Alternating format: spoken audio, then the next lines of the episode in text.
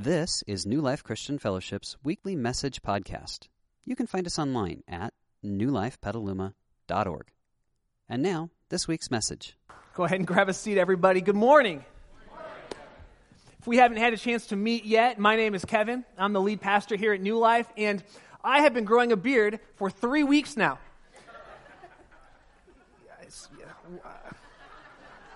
I, I, I don't think we need to laugh about that.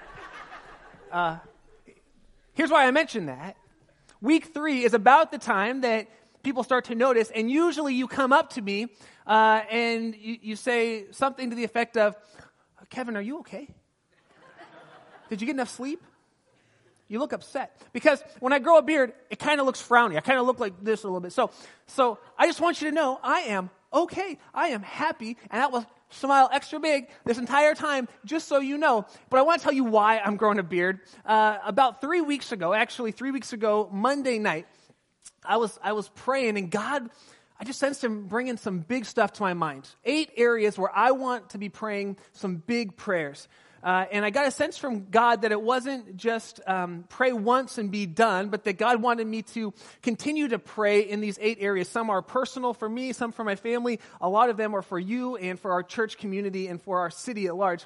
And I got this crazy idea uh, that, well, what if I just don't shave again until Easter? And every time it gets scratchy or I look in the mirror, it just reminds me to pray. I can tell you I've never prayed as much as I have over the last three weeks because this is killing me. It's killing me. And my wife hates facial hair. And so I, it took me three days to get up the courage to say to her, uh, I didn't just forget to shave. I'm actually going to keep this for like three months. And um, I said, honey, um, I don't want to say God told me to do it, but I have an idea that I think God kind of inspired. And so I shared it, and she said, Kevin, that is the only good reason for you to ever grow a beard. So, uh, just so you know, I'll share those eight things uh, in our next series that we're calling Greater, that with God, greater things are possible, and, and how God's been inspiring me uh, to have a prayer adventure with Him. And I'm going to I'm gonna invite our church to a prayer adventure with God. It's going to be very, very fun. So just get ready. I'll share more about that with you coming up on February the 15th when we launch that series. But just so you know, I am very happy. I just have a bit of a frowny beard. So for what it's worth, uh, if you're, if you're brand new, if you're brand new, uh, I want you to know that I believe you're here for a reason. I think God has plans for you today. You might think you just found this on accident or a coworker invited you or a friend invited you. I believe you're here intentionally because as a church, we believe that God moved heaven and earth to connect with you, and that his great desire is to meet you today, right where you are, and that God can actually change everything in an instant as you engage with him. We believe that to such an extent that, that we want to knock down any barrier that would keep you from connecting with God, which is why I always say, if you, if you want to bring in some coffee, bring in coffee, because I care more about, about you feeling comfortable and engaging with God than I do about carpet stains. If you want to kick off your shoes, kick off your shoes. I just want you to engage with God. We sometimes say, we'll do anything short of sinning to help you connect with God at New Life. And as we're, we're throwing open the doors, man, we're seeing God move in powerful ways. He is just drawing people to himself like we've never seen in the history of our church. I'm going to share something with you, and then you're going to want to clap. So I'm just warning you, when I say it, you will want to clap. But before I do that, I need to give um, a public service announcement. We are talking about a topic today that is absolutely appropriate and absolutely age appropriate if you are, I would say, somewhere in the, the sixth grade and beyond range. Now, if you're here and you're a parent and your kids are in here and they're, they're in less than sixth grade, we have great age specific ministries for them. And in about a few minutes, five minutes, I'm going to start the message. Now would be the time to get them to the right place. But if you want to keep them with you, that's great. I think it's never too early to talk about the topic we're talking about. And I promise I won't embarrass you, but I might speed up your plan to have this conversation by a few years. So you've been, you've been warned. All right, I'm going to say something and then we're going to erupt in applause about what God's doing. Last weekend was a holiday weekend, and last weekend was one of, if not the largest attended Sundays in the history of our church last weekend, on a holiday weekend. It's pretty exciting. I'm telling you, God is on the move. He's drawing people to himself because God's love is irresistible. Um, we had almost, I think we had 627 people come last weekend to one of our three Sunday services. Here's the thing second service, um, 355 of the 627 were in this service. So I need to talk to you about something, uh, and this is a good thing. Go ahead and, and grab this card that says Start Here. It's our connection card. Put your name on it, and if you're new, would you put your email address on it? And then I just want to do a little community business while you're, you're getting your family where they need to be right now. On the back, under the red part where it says Sign me up for life group, and there's a blank, which if you're not in a life group, look at the programs uh, in front of you and find a life group. You're going to love it. Underneath that, um, we are finding, just look around for a second, we are kind of at capacity right now in this service. There's got to be at least almost 300 people right here in this room right now. If you came in even at uh, 9.55 or 10 o'clock, the parking lot is filling up. Your kids' rooms are filling up. And here's the thing um, we're not going to have space for more people to come in that God is inviting into our church unless we create some space in here. So here's what I want to ask you to do. And this is an invitation, not an expectation. Okay? It's an invitation. If you love 10 o'clock, but your family gets up early. We're talking 6, 7 o'clock. And you would be open to moving to the 8.30 service. Man, that would be a gift to the people who come to the 10 o'clock service, specifically our friends who are coming for the first time, to create some space for them. Or if it's a struggle to get here at 10 o'clock, but you make it happen, you get up more like at 8.30, 9, you rush your way over here by 10, would you consider coming to the 11.30 service? Sleep in. Stay out late. I know some of you party animals on Saturday night sleep in, man. Enjoy it. And then maybe come to the 11:30 service so we can create some space in here because I want God to keep doing in our community what God wants to do. But that means that that for us it means making some space. So on the back of your card it says, and I'm just going to ask for like 3 months, not forever, but for 3 months. It says, "I will attend the 8:30 service." Or I will attend the 11:30 service. Now again, this is an invitation, not an expectation. I'm not running you out I'm just asking, would you consider to create some space so we can have a little more space in this service for more people to come in? If you would do that, would you just mark that on your card? Um, if you need to talk about it when this gets boring, just talk to your spouse. That's fine. Otherwise, uh, just mark it right now. Just make that commitment. That would be fantastic because we want to create space for God to do what God wants to do. Uh, he's already doing it, and it's pretty exciting. So uh, that's one thing. We'll turn these in in the baskets in a little bit later, but if everybody just gets that ready, that'd be great. Uh, the other the other thing you're going to want are our teaching notes. I titled this message, Don't be a soap opera statistic, and I'll tell you why in just a second. But go ahead and get those teaching notes out. They've got your Bible verses on them, they've got some fill in the blanks, and on the back, they have some questions for your life group. Because all of our life groups are community based in terms of forming friendships, but we study the message from the previous week. And so these are just questions that you can go through throughout the week to take what we learned today to a whole nother level. So you'll want to take those home with you and fill that out as well. Uh, well, we are in week four of a series that we're calling Ask It. And the entire series is focused on one question because we found that there's a common denominator in all of our, our greatest regrets, our biggest failures, in all of those uh, areas in life that we wish we could have a do over, but we know that we can't. There's one common denominator, and it's that we forgot to ask one question. And we're calling this Ask It, the one question that answers almost every other question. And here's the big question. If you've missed the last few weeks or you're brand new with us, the big question is simply this What is the wise thing to do?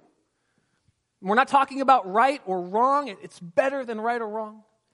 We're not talking about legal or illegal because, listen, we've all done things that were legal that we regret doing. It was that spring break trip in college. It was that one night out. It was that, it was that one phone call, that one Facebook connection. We've all done things that were perfectly legal, but we regret doing them afterwards. We're asking, what's the, what's the wise thing to do? And we're asking it for six weeks because I want us to ask it for the rest of our lives. And so we're hammering it in. And then to kind of flesh it out a little bit, we're looking at it in three different dimensions in light of my past experience, because we said your past is uniquely yours. It's not hers, it's not his, it's not theirs, it's yours. In light of my past experience, what's the wise thing for me to do? In light of my current circumstances and what's going on right now, vocationally, relationally, stage of life, what's the wise thing to do? And in light of my future hopes and dreams, in light of where you want to be in 20 years, 30 years, 40 years, what's the wise thing to do today? And today I, I want to explore this concept that I believe it's a bad idea to assume that if there's nothing wrong with something, it's automatically right.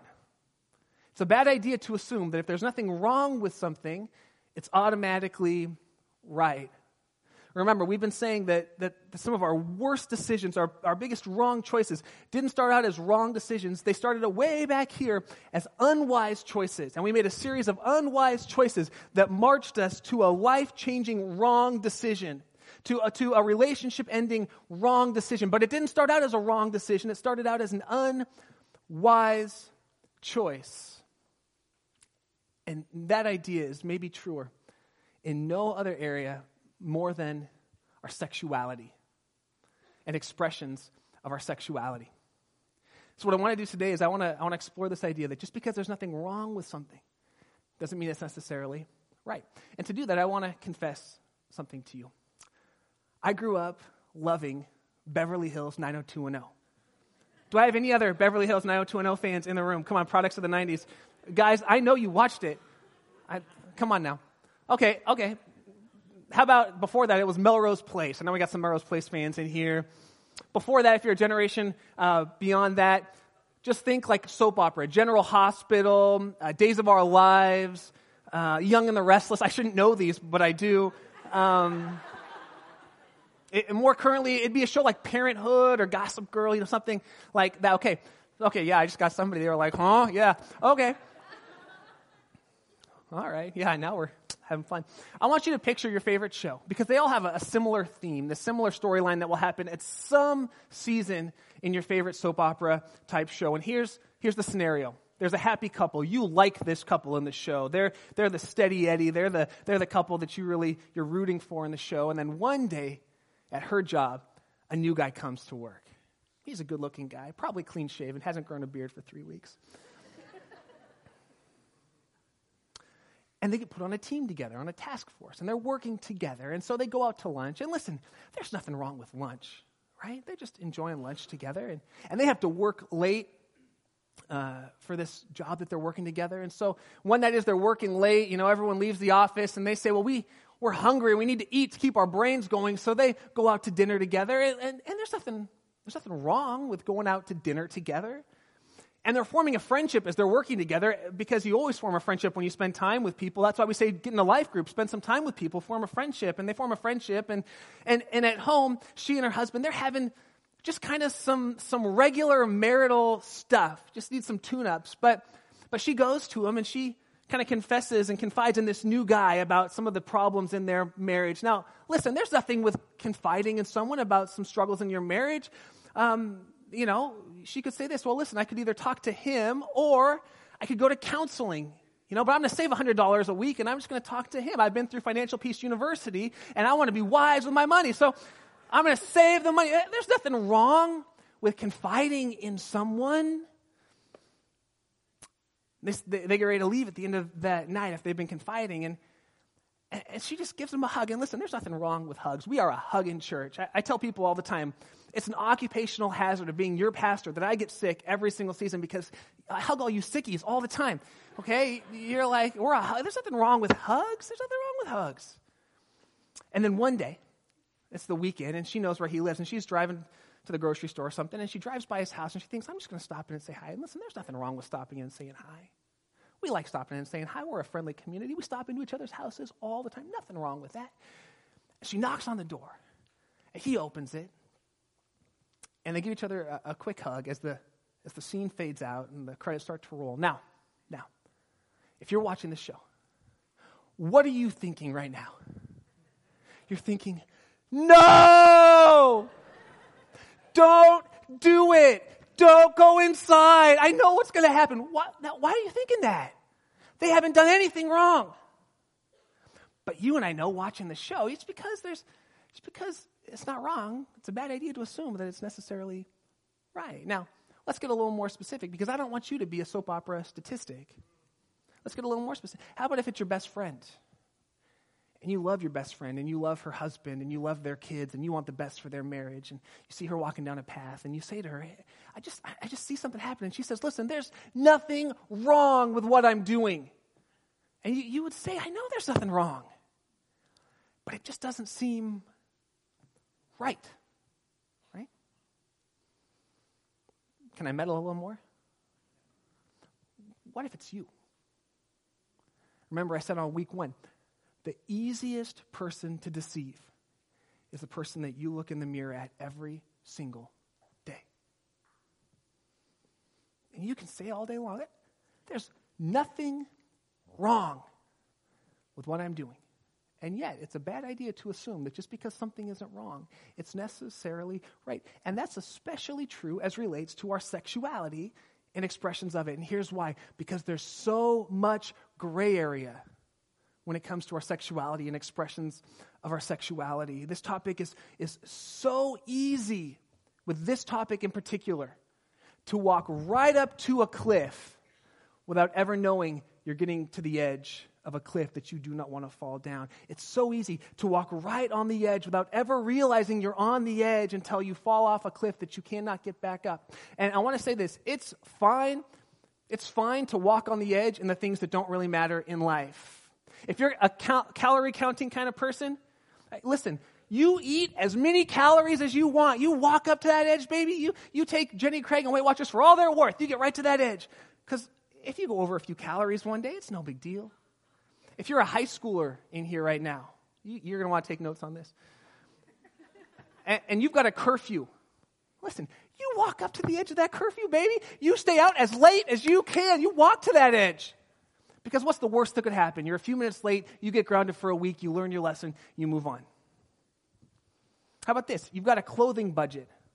You walk to the edge. You spend every last penny in that budget. That's fine. You walk up, you want that pair of jeans, you start flipping your dollar bills saying, This is what I can give you. This is in my budget.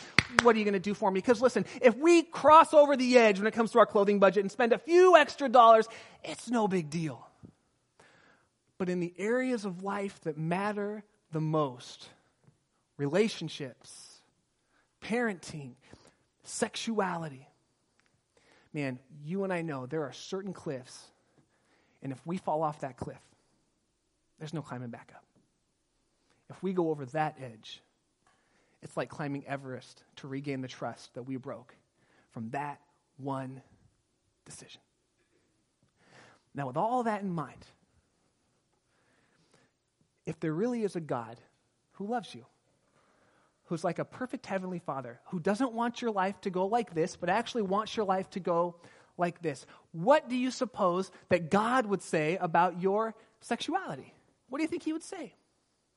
Well, we get some insight into his thoughts uh, from a letter written by this ancient man named Paul and if you're new to the church, Paul started out hating Christianity, hating Christians. He went around destroying churches, pulling pastors out of worship services and throwing rocks at them until they died and throwing them in prison. He hated Christians. And then one day he met Jesus and it changed everything. And so I warn you when you come in here, listen, today could be the day that God grabs a hold of you and changes everything. Just be aware that God's in the business of transforming our lives as we encounter Him. And I'm praying that He'll, he'll grab you today. So, so, so God grabbed Paul he changed his life, and Paul went from hating Christians and killing churches to planting churches all around the ancient world. And what he would do is he would go into a, a city center and he would tell people about Jesus. And then a small group of people would give their lives to Jesus. They'd transfer their trust from themselves over to God. And he'd say, okay, you guys start a church. And then he'd go on to the next city and start doing the same thing. And the way he stayed in contact was he would write letters back to the churches because he'd hear things are going great or things are difficult or we need some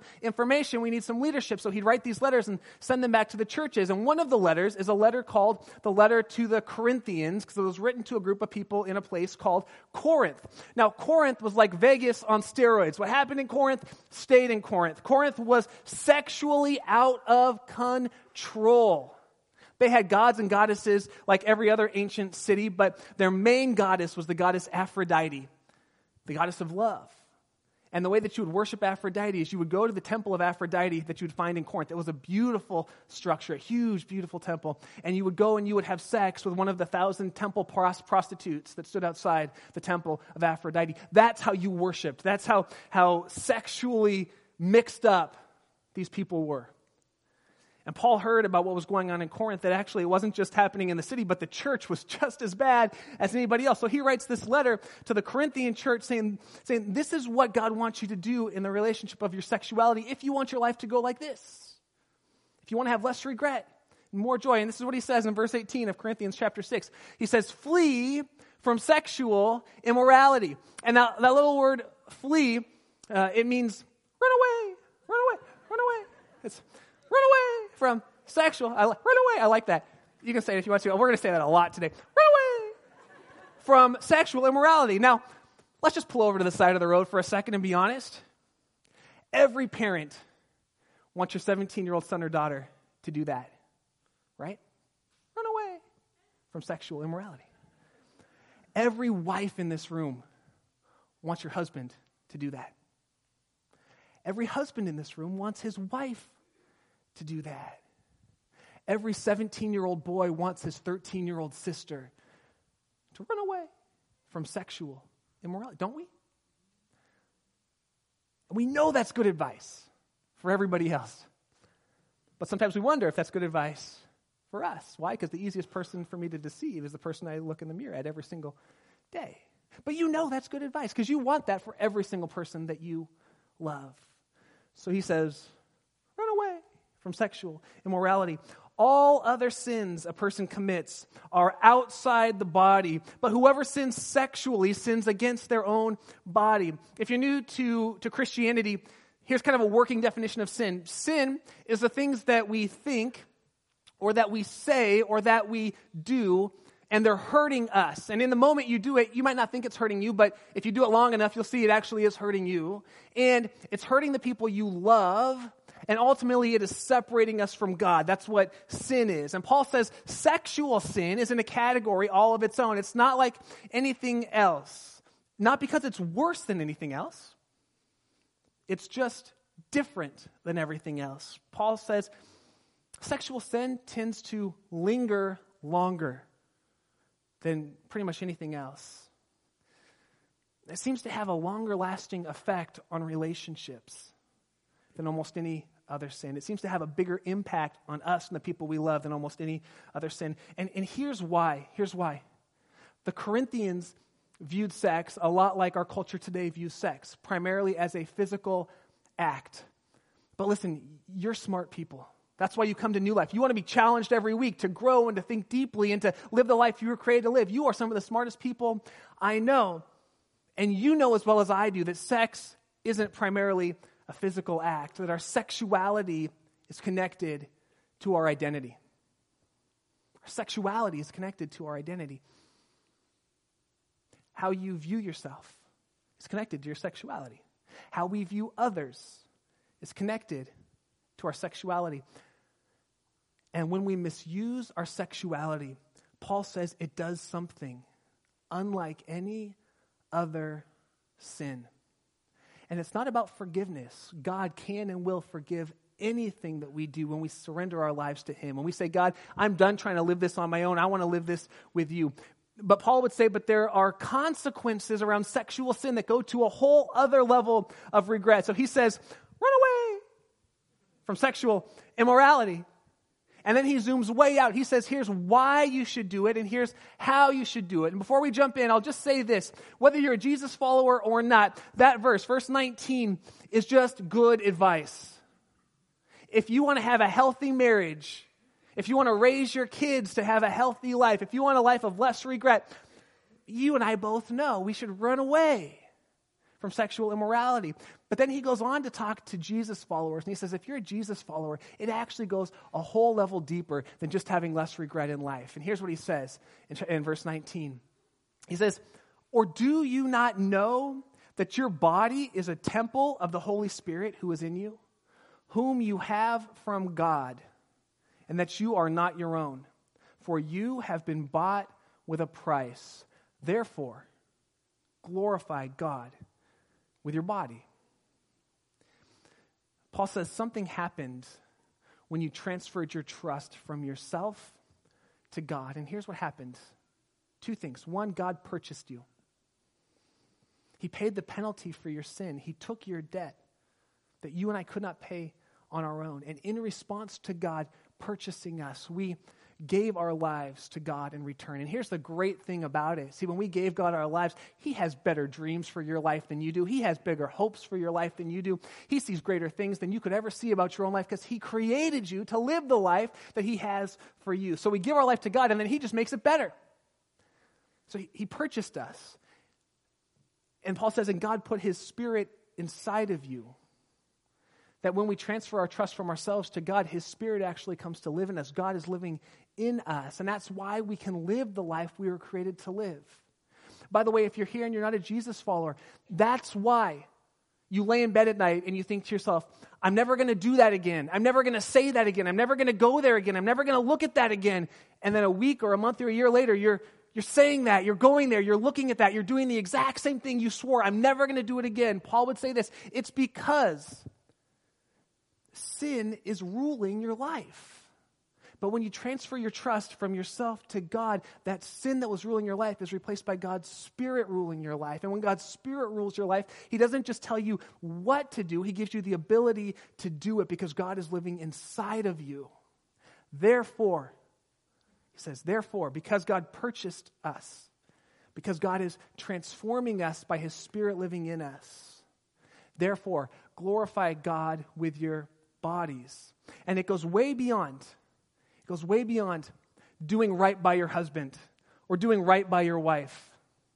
It goes way beyond saying, well, can I, can I do this with my girlfriend or do that with my boyfriend? Where's the line? How do I, I, I spent six years doing college ministry. I can't tell you how many times an 18, 19, 20 year old uh, would come up to me and say, well, how far can I go with my girlfriend or boyfriend? Like, what's the line? And I would say, you're asking the wrong question. Because if you focus on the line, eventually you're just going to cross the line. I don't care what the line is. You're just staring at the wrong thing. He doesn't say, don't, don't look at the line. Don't ask, how much can I get away with and still, and still be doing right by my wife. He says, it's better than that. It's bigger than that. Remember, God is, is not for you. God is against you. So here, here's, the, here's the wise question as relates to our sexuality. Am I glorifying God with my bod? Am I glorifying God with my bod? That's the question. Am I glorifying God with my, yeah, that's, that'll stick with my bod. Not have I crossed the line? Not am I going to get caught? That's the wrong question. Am I glorifying God with my bod? Now, here's what some of you are thinking right now. You're thinking, you literally just took all the fun out of life. But I have a question for you if you think that. If you spent one year glorifying God with your body, at the end of that year, do you think you'd have more fulfillment in life or less? if you spent one year glorifying God with your body, at the end of that year, do you think you'd have more regret or less? Remember, God's not against us, He is for us. And God seems to think that if we can glorify Him with our bodies, it will actually lead to less regret and more fulfillment in life. And isn't it true that a lot of us, if we're totally honest, we trace our biggest regrets back to the misuse of our sexuality. The misuse. We just weren't glorifying God with our body. So, what do we do with this information? Well, I would say we ask our question. In light of my past experiences, what's the wise thing to do? In light of the fact that I'm single right now and I've had a string of unhealthy sexual encounters that have left me broken and heartbroken and regretful and in pain. In light of that, what's the wise thing to do? In light of the fact that I'm recently divorced and, and, my emotions are all upside down and I'm having to rethink what the next 30 years are going to look like because I had a plan for my life when I got married and that plan got shattered the day I signed the divorce papers. I'm not asking is it your fault or her fault or his fault or whoever's fault. I'm just saying let's be honest when we go through that divorce it is heartbreaking. And you're trying to figure out how do I how do I start a new dream after the loss of that dream in light of of that? What's the wise thing to do? And I'm going to suggest something. And this isn't God, this is, this is me. I'm just going to suggest what I did. In college, I had a two year relationship, and, and I, I, was in love with this girl. I was in love with her, and, and she was in love with me. But through a series of my choices and her choices and our actions, she ended up breaking up with me, and she broke my heart. I remember crying all semester long and being in my room by myself. And the only redeeming thing about that was I got the best grades. I made the dean list one time in college. It was that semester because I wasn't trifling with girls. So, but that's another story. But in the midst of my heartbreak, I was talking to one of my pastors, and she said to me, Kevin, when was the last time you were single? And I, listen, I was a serial monogamist up until that point. So, literally, from about fifth grade on until I was 20, I never went more than about two months without having a girlfriend. Two months. She said, Kevin, I think you need to do a reboot. I think you need to take a year off from dating. And in that time, allow God to show you what He thinks about you, show you how He views women, show you how He views relationships. And so I, I did. I took a year long reboot. And just a, just a heads up, that year turned into almost four years of singleness in my early 20s when all my friends were falling in love and all my friends were getting married. And I was this like, I felt like a, a loser. I'm not dating anybody. I'm not, whatever. But in that four years, you know what God did? He showed me who I was. He healed me of my sexual brokenness. He showed me who He was. He showed me how to understand women and interact with women in a healthy, honoring way. And the next woman I dated was my wife, Maria. And I knew pretty quick that she was the one because I knew what I was looking for. I, I, knew what God said about sexuality. I, I knew what I wanted in a relationship. And I'm convinced, based on a long history that would point that direction, if I had just gone from relationship to relationship to relationship, I would have dated Maria and I would have screwed it up because I'd screwed up all the other ones before that. So I want to ask you if you're single right now, would you consider potentially, and I don't know, but based on your past experience, is it time for you to take a reboot? Take a reboot and allow God to, to shape you in your singleness. And listen, I know maybe in a room this size, maybe one of you will take me up on that, and that's fine. But I want to talk to that one person for a second. Here's what I, I believe. Just for that one person, whoever you are, I just want to talk to you. I believe God's going to transform your life when you do it. And I believe that somewhere in the next two or three months, you're probably going to find the guy of your dreams or the girl of your dreams. Just a heads up. I have a friend who I was mentoring when he was a college student, and he had the same path as me. So I said, What if he just took a year long reboot? He chose to do it. Three months later, he met this girl, and he was crazy about her, and she is awesome. But he said, You know what? I'm going to honor this commitment I made to be single. So for seven more months after, no, uh, eight, whatever it was, whatever the math is, I'm a preacher, not a math guy.